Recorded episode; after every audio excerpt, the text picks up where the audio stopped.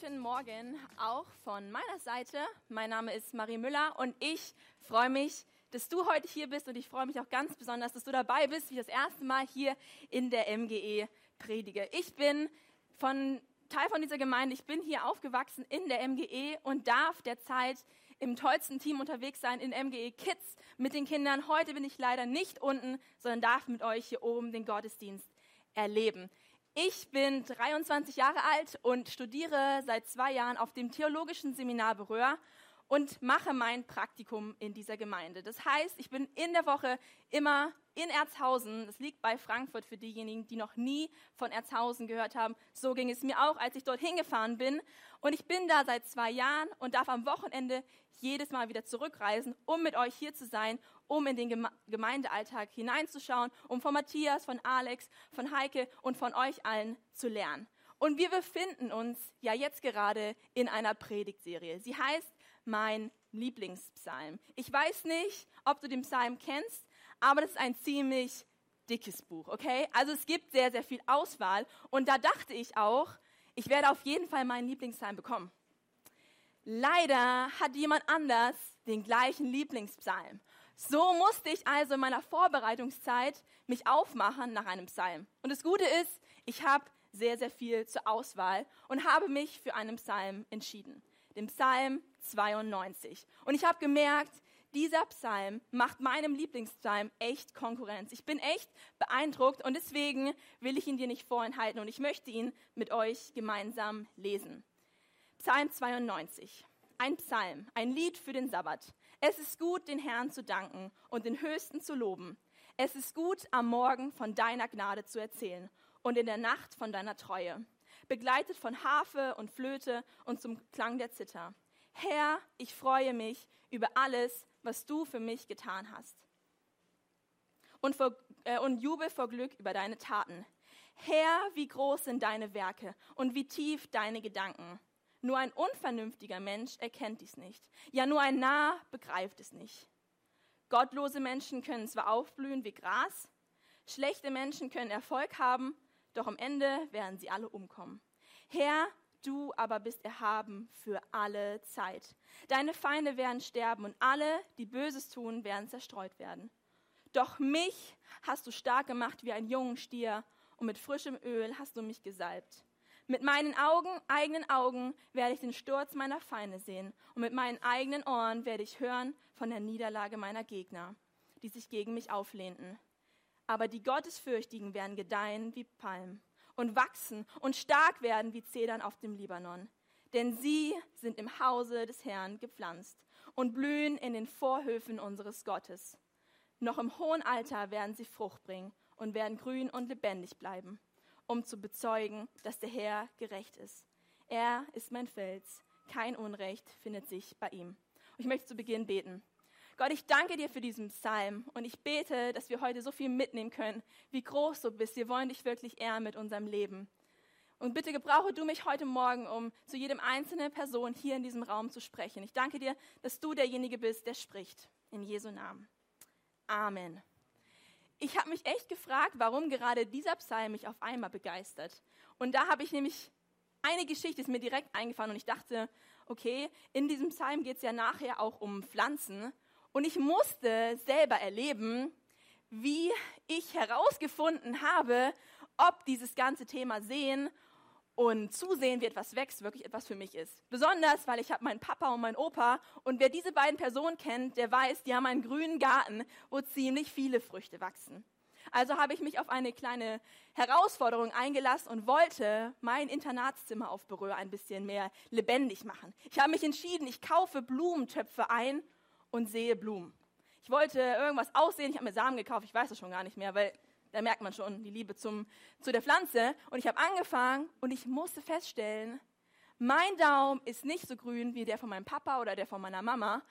Und so habe ich peinlicherweise gesagt, irgendein Leben soll es in diesem Raum geben und es geht nicht durch meinen kleinen Blumentopf. Also habe ich mir einen Eukalyptuszweig gekauft, habe den in eine Vase gestellt und habe mich umgeschaut und dachte, wow, ja, etwas Grünes in meinem Zimmer zu haben, ist wirklich gut. Vielleicht muss man dabei auch erwähnen, dass dieser Eukalyptuszweig von Ikea war und nicht echt, aber er ist grün und es sieht aus wie eine Pflanze. In dieser Geschichte konnte ich erleben, okay, mein Daumen ist gar nicht so grün. Und ich habe vielleicht nicht erleben können, wie Sachen gewachsen sind. Aber dann schaue ich mich an. Und ich schaue oder ich denke zurück an das Tapetenstück zwischen unserem Türrahmen und, dem Küchenschrank. Weil dort wurde, wenn gepfiffen wurde und Steffi, meine Mom, den Stift aus der Schublade gekramt hat und der Satz gesagt wurde, Po und Hacken an die Wand, jetzt wird wieder gemessen, wurde festgestellt, ob ich tatsächlich gewachsen bin. Und ja, ich durfte erleben und manchmal sogar selber den Strich zeichnen, dass die kleine Marie auf einmal größer geworden ist. Und dieses Stück Tapete hat gezeigt, hey, ich bin gewachsen. Und meine Schwester natürlich auch. Das könnt ihr ja auch feststellen. Besonders die, die uns schon immer kennen. Oder uns einfach auch gebabysittet haben oder sonst was. Wir alle kennen Geschichten wo Sachen gewachsen sind. Sei es deine eigenen Kinder oder deine Enkel oder die Familie wurde auf einmal größer und ihr passt nicht mehr ins Wohnzimmer bei Geburtstagen. Vielleicht kennst du auch das Prinzip vom Wachsen, so wie ich, dass du es nicht gesehen hast, weil dein Kontostand immer kleiner wird.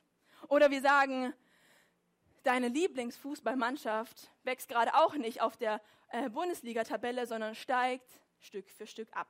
Aber wir haben alle Erfahrung mit wachsen. Und warum erzähle ich das alles? Ich glaube, in diesem Psalm sind so viele tolle Geheimnisse versteckt, die ich mit, mit dir heute anschauen möchte. Und da hat es zum einen mit Wachstum zu tun, aber vielmehr um etwas, worauf ich jetzt kommen möchte.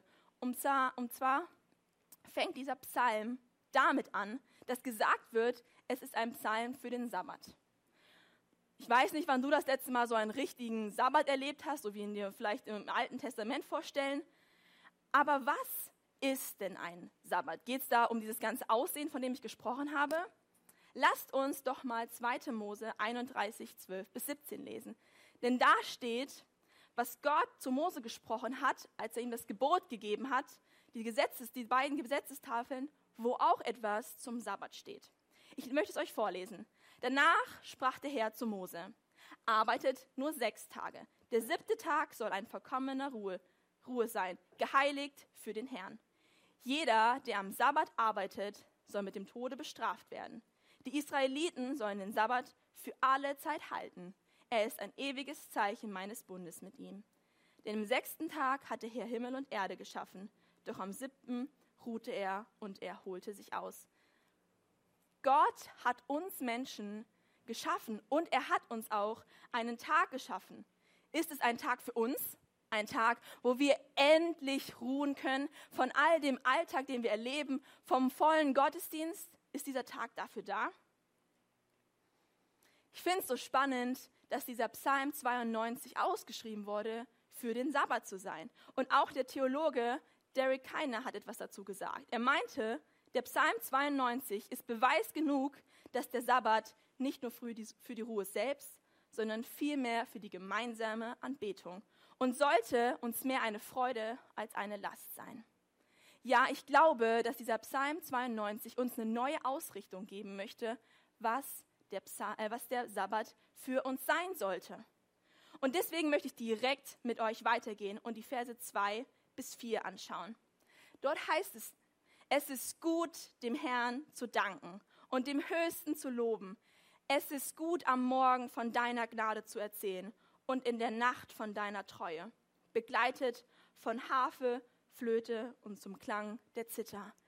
Ja, dieser Psalmschreiber, den wir gar nicht kennen, sagt uns, wie gut es ist, Gott zu ehren, wie gut es ist, ihm Dank zu bringen, ihn zu lobpreisen, ihm alle Ehre zu geben. Und das soll auch mein erster Punkt für heute Morgen sein. Gott zu ehren. Gott zu ehren ist etwas Gutes. Gott zu ehren richtet nämlich den Blick, den wir sonst so oft auf uns selber haben, auf einmal nicht mehr auf uns oder auf unsere Situation, sondern nein, wir schauen auf Gott. Gott, der alles möglich gemacht hat. Was löst das für dich aus? Auf einmal zu hören, es ist gut, Gott zu danken. Können wir Gott der Zeit für etwas danken? Können wir ihn anbeten? Wofür können wir Gott überhaupt danken? Vielleicht fällt dir gerade nichts ein, und da liebe ich diesen Psalm. Er sagt uns, falls wir gerade nicht wissen, wofür wir danken können, zwei Dinge. Er sagt uns, am Morgen sollen wir von deiner Gnade erzählen und in der Nacht von deiner Treue. Gnade und Treue. Das sind zwei Dinge und zwei ist eigentlich ziemlich klein. Aber wenn wir für seine Gnade danken und für seine Treue, dann sind wir doch eigentlich unser Leben lang beschäftigt. Weil wie groß ist seine Gnade für uns? Wie groß ist seine Treue für uns? Dafür könnten wir stundenlang im, Ge im Gebet sein, weil wir ihn groß machen, weil wir es gar nicht richtig fassen können. Wofür bist du Gott dankbar? Wenn du diesen Zettel mitgenommen hast im Eingangsbereich, da sind ein paar Herausforderungen für deinen Alltag, für deinen nächsten Schritt. Und vielleicht ist deiner heute, mach doch mal eine Liste, wofür du Gott dankbar bist. Und ich kann dir schon zwei Sachen mitgeben. Seine Gnade und seine Treue. Und ich möchte dann weitergehen in die nächsten Verse, weil sie auf einmal unseren Blick noch weiter ausrichten. Es steht nämlich dort, Herr, ich freue mich über alles, was du für mich getan hast, und ich jubel vor Glück über deine Taten. Herr, wie groß sind deine Werke und wie tief sind deine Gedanken. Wir lesen, dass wir Gott auch dafür danken können, dass er uns geschaffen hat. Ja, Gott ist der Schöpfer dieser Welt. Und nicht nur von dem großen Bild dieser Welt, sondern auch von dir. Von dir persönlich. Gott hat dich geschaffen. Der Psalm 1 Dort lesen wir im Urtext, es ist gut. Und genau diese Worte hat doch Gott über seine Schöpfung ausgesprochen, oder? Er hat gesagt, und es war gut. Es war gut, wie er die Erde geschaffen hat. Und es war sehr gut, wie er dich geschaffen hat. Gott hat es so gut gemeint.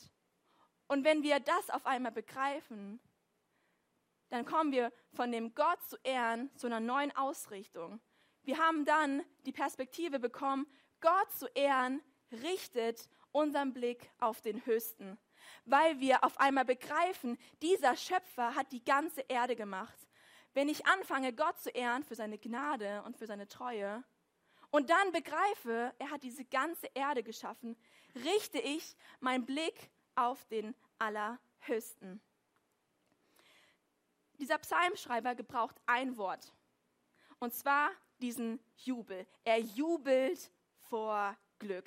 Wann haben wir das letzte Mal gejubelt? Für uns Deutschland-Fans ist das schon ein bisschen länger her, weil wir zum Beispiel im Fußball gar nicht so weit gekommen ist. Aber ist Jubeln nur das Feiern im Stadion?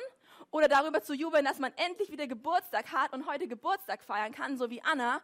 Oder wenn man zum Beispiel hört, ich habe endlich wieder einen Arbeitsplatz?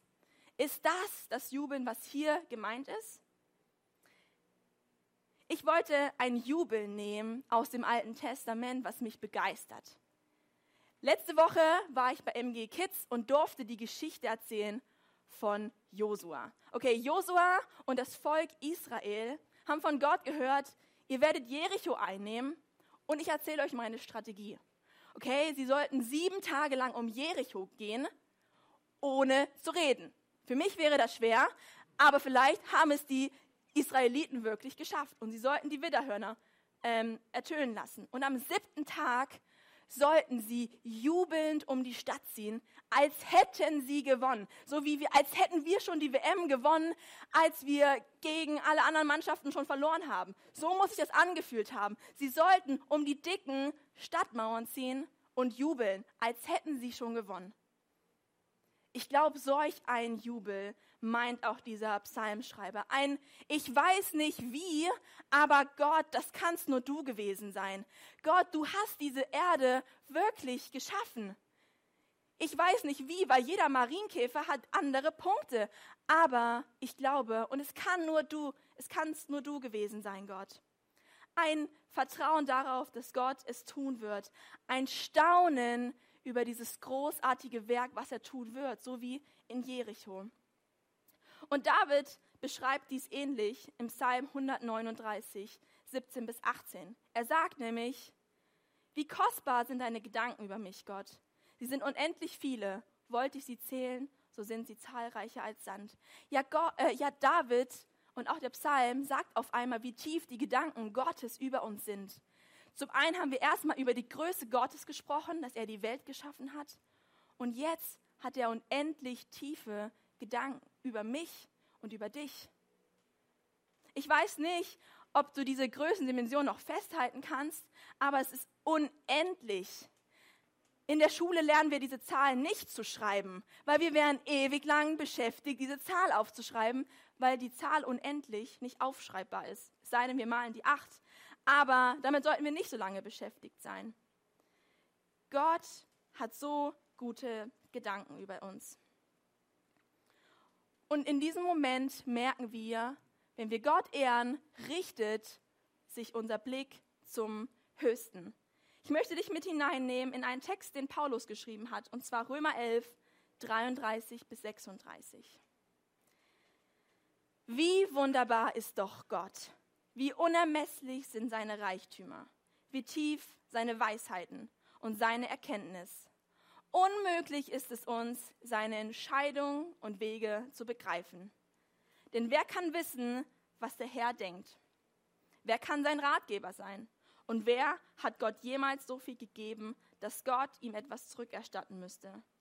Denn alles kommt von ihm, alles besteht durch seine Macht und ist ihm zur Herrlichkeit bestimmt. Ihm gehört die Ehre in Ewigkeit.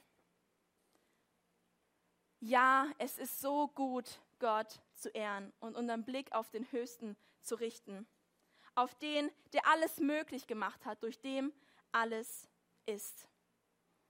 Und dann lesen wir Vers 9 von unserem Psalm. Und dort steht, du aber Herr bist erhaben für immer und ewig.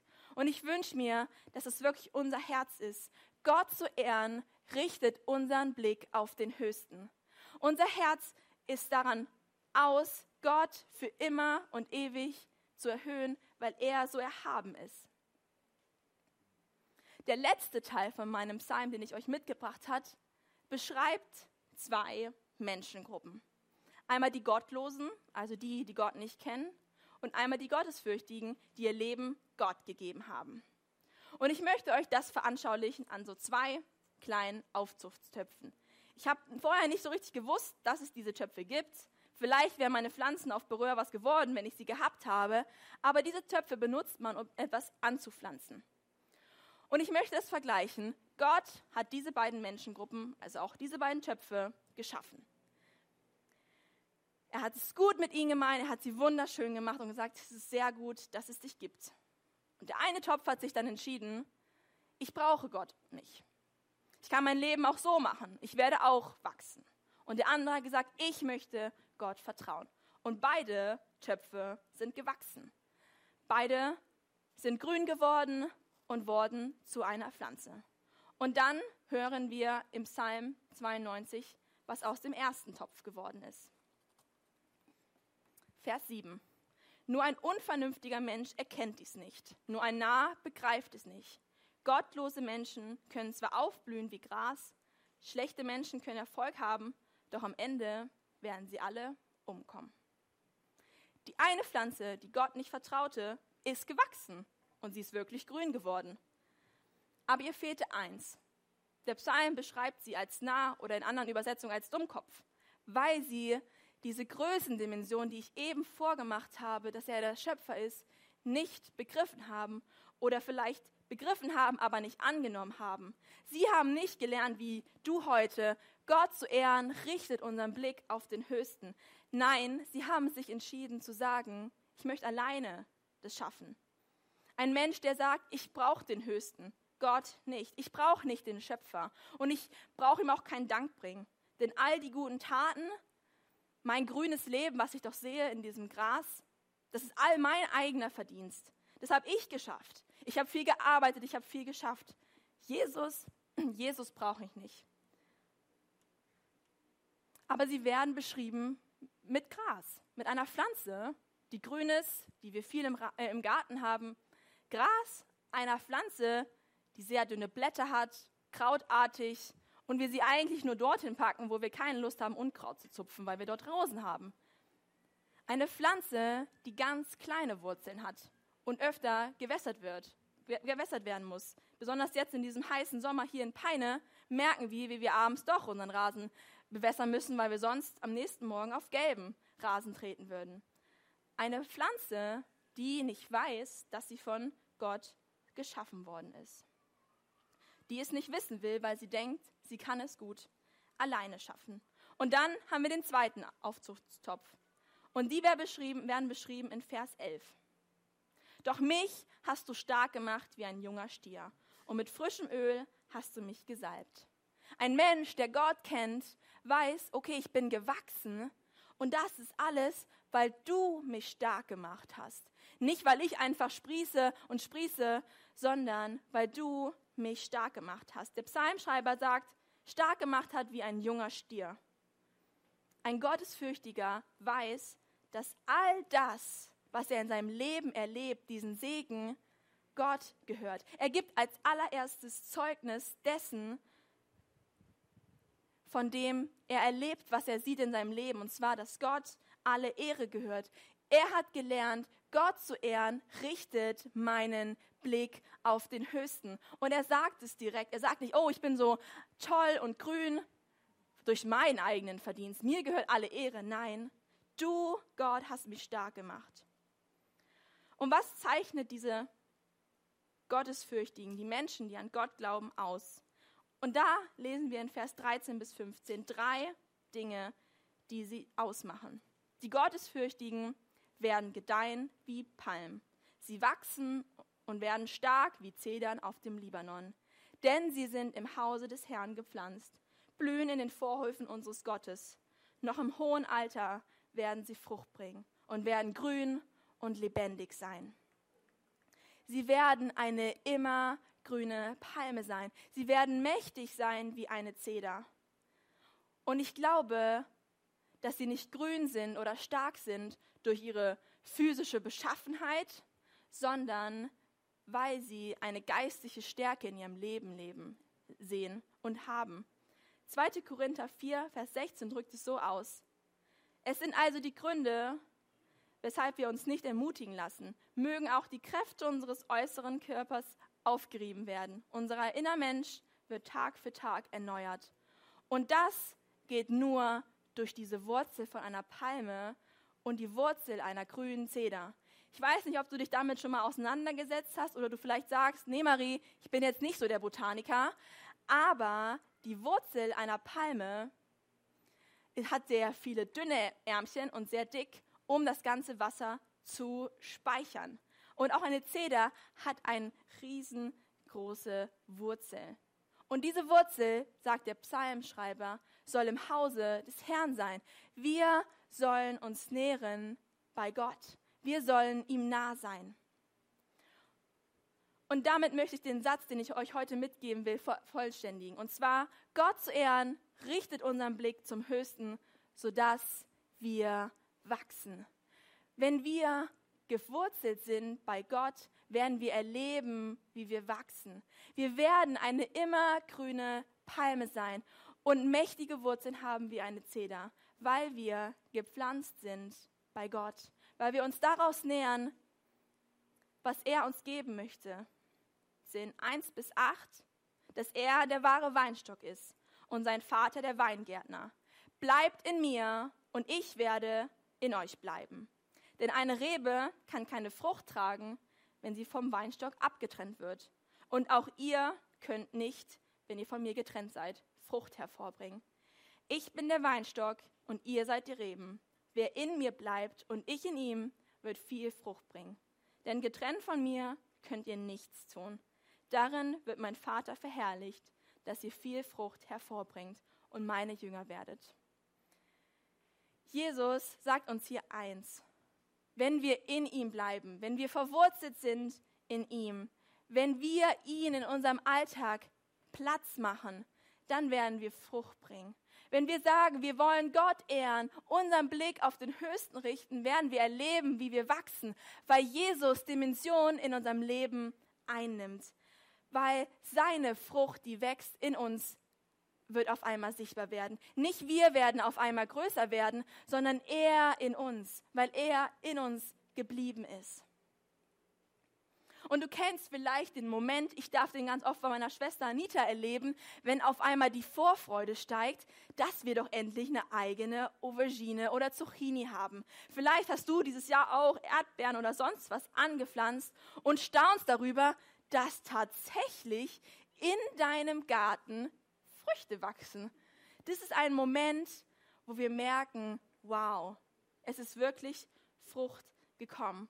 Und in diesem Moment wird nicht die Frucht gelobt, Frucht, das hast du gut gemacht, sondern wir merken, derjenige, der sich darum gekümmert hat, der ist echt ein guter Gärtner. Und das ist auch das, was wir in deinem, was ich mir wünsche, was wir in deinem Leben sehen. Oder so wie es Jesus sagt in Johannes 15, Vers 8, darin wird mein Vater verherrlicht, dass ihr viel Frucht bringt. Ich kann dir eins sagen, du wirst nicht dafür geehrt, wie toll du bist. Oder ich wünsche mir, dass man dir sagt, wie toll du bist, aber dass man vielmehr sagt, hey, in deinem Leben sehe ich wirklich, dass Jesus in dir ist und dass dein Leben bezeugt, Gott zu ehren, richtet meinen Blick auf den Höchsten. Und dadurch bin ich gewachsen. Nicht, weil ich andauernd mich gereckt habe und gestreckt habe und mich an die Tapete meiner Mama gestellt habe, um zu sehen, dass ich endlich größer geworden bin, sondern weil Gott in mir gewachsen ist. Oder der Psalm 92 bringt es so gut auf den Punkt. Und im Frühgebet haben wir es heute auch schon gehört. Mit unserem ganzen Leben verkünden wir, der Herr hält sich an seine Zusagen. Ja, er ist mein Fels und kein Unrecht ist bei ihm zu finden. Unsere Früchte werden zeigen, wie gut Gott ist. Und ich hoffe, dass einige deiner Früchte auf den Bäumen anderer wachsen. Dass dein Leben ein Zeugnis dafür ist, dass du andere Leute auch voranbringst. Dass dein Leben bezeugt und sagt, der Herr hat seine Zusagen behalten. Das Leben der Gottesfürchtigen wird bezeugen, dass Gott sein Versprechen, zu seinem Versprechen steht und dass er ihr Fels ist. Ja, wenn wir anfangen, Gott zu ehren, richtet sich unser Blick auf den Höchsten, sodass wir wachsen. Vielleicht erinnerst du dich noch, zu Anfang meiner Predigt habe ich gesagt, dass dieser Psalm für den Sabbat ist. Ein Psalm, der Gott groß macht, ihn verherrlicht und wo wir auch feststellen dürfen, dass wir erleben dürfen, wie Gott unser Leben segnet. Ich glaube nicht, dass es nur ein Psalm ist, den wir am Sabbat singen sollen. Ich wünsche mir persönlich, dass dieser Psalm wirklich mein Lieblingspsalm wird, weil es mein Leben beschreibt. Dass Gott zu Ehren mein Blick auf den Höchsten gerichtet habe und ich deswegen gewachsen bin. Ich wünsche mir, dass dieser Psalm für deinen Alltag gilt. Und deswegen möchte ich dich herausfordern. Ich möchte heute sagen, lass uns Entscheidungen treffen. Lass uns drei Entscheidungen, also eine dieser drei Entscheidungen treffen. Und zwar gibt es einmal die Entscheidung, lebe mit Gott. Du selber bist so ein Anzuchtstopf. Und du bist vielleicht unterwegs gewesen und hast gemerkt, diesen Anzuchtstopf, das bin ich. Und ich habe meinen Namen draufgeschrieben und wollte mein Leben leben und habe mein Leben gelebt. Und du merkst oder hast heute zum ersten Mal gehört, Gott hat mich geschaffen. Gott hat etwas Gutes für mich vor. Und du siehst, auf diesem Topf steht ein eigener Name.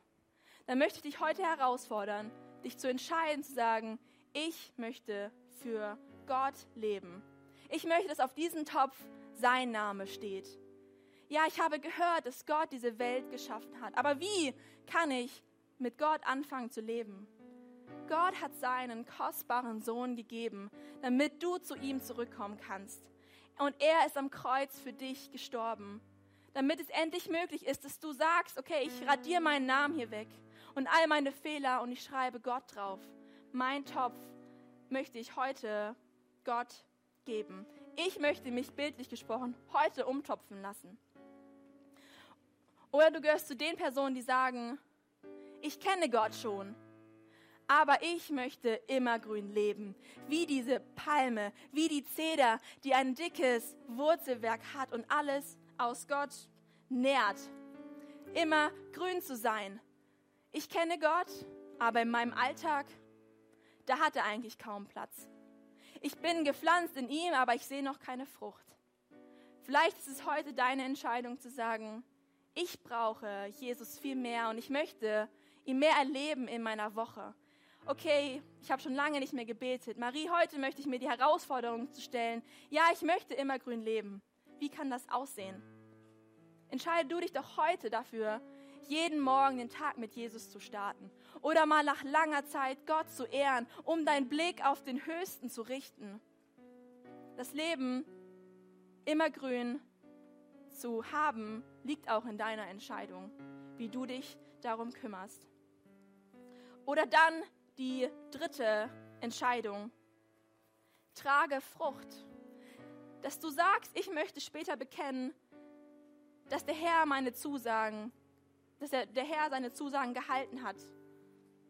Und ich möchte das nicht nur in meinem Leben erleben, sondern ich möchte Frucht tragen, die auch bei anderen Mensch, Menschen wächst. Ich möchte sagen, ja, Menschen sollen Gott kennenlernen, ihre Bestimmung entdecken und merken, dass sie einen Unterschied in der Stadt machen können.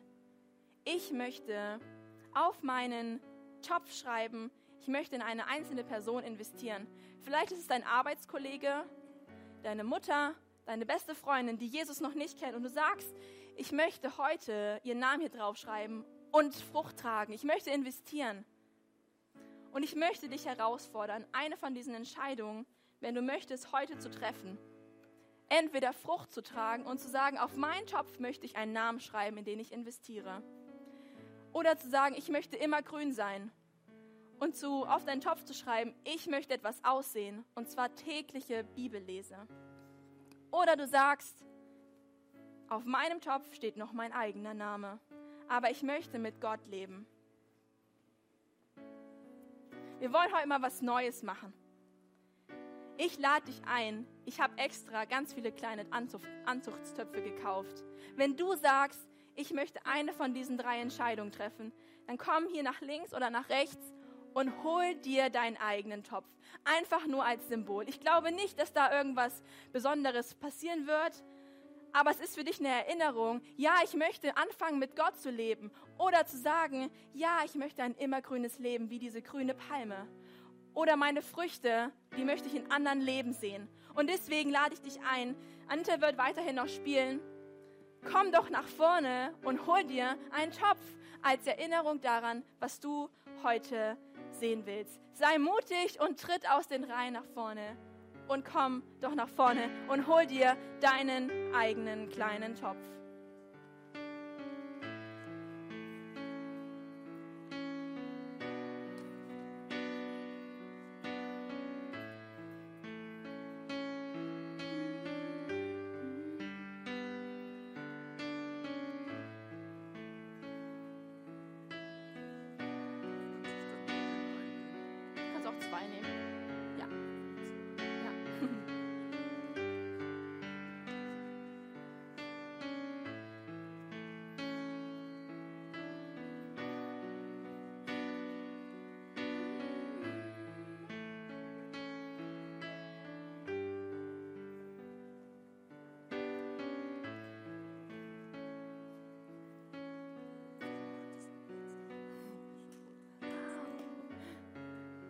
Ich glaube, wir durften alle erleben, wie unser Leben gewachsen sind, wie wir gewachsen sind oder auch unsere Kinder. Und ich glaube, Wachstum ist immer ein Blick für Segen. Mein grüner Daumen ist nicht da gewesen, kann noch kommen, aber ich durfte erleben in meinem Leben, dass Gott einen grünen Daumen hat und er möchte, dass ich wachse. Ähm, und er möchte mich segnen, mich, meine Familie und meine Freunde. Und auch dieses Tapetenstück an unserer Küchenwand hat gezeigt, wie Gott mich gesegnet hat. Ja, aus der kleinen Marie wurde auf einmal eine große Marie, die 1,69 groß wurde. Gott hält sich an seine Zusagen. Ja, er ist mein Fels und kein Unrecht ist bei ihm zu finden. Und ich wünsche mir, dass wir Zeugnis davon sind. Gott zu ehren, richtet unseren Blick auf den Höchsten, sodass wir wachsen. Ich möchte gern für euch beten.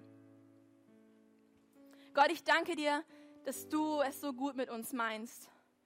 Und ich danke dir für diesen Psalm, der uns herausgefordert hat, einen neuen Blick einzunehmen. Und zwar dich zu ehren, ist einfach so gut.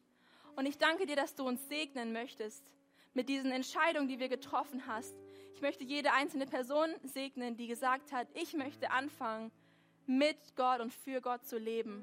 Und ich möchte auch die Personen beten, die gesagt haben, mein Leben soll grün werden wie eine immergrüne Palme. Ich möchte etwas etablieren in meinen Alltag. Ab heute möchte ich diese Entscheidung tun und dass du dich zu dieser Entscheidung stellst. Gott, und ich möchte auch für die Leute beten, die gesagt haben, ich nehme mir einen kleinen Topf, weil ich möchte in jemanden investieren. Ich möchte die Person herausfordern und sie segnen. Gott, danke, dass du mit uns bist und dass du bildlich gesprochen einen grünen Daumen hast und uns segnen möchtest. Du liebst uns und wir sind dir so dankbar dafür. Amen.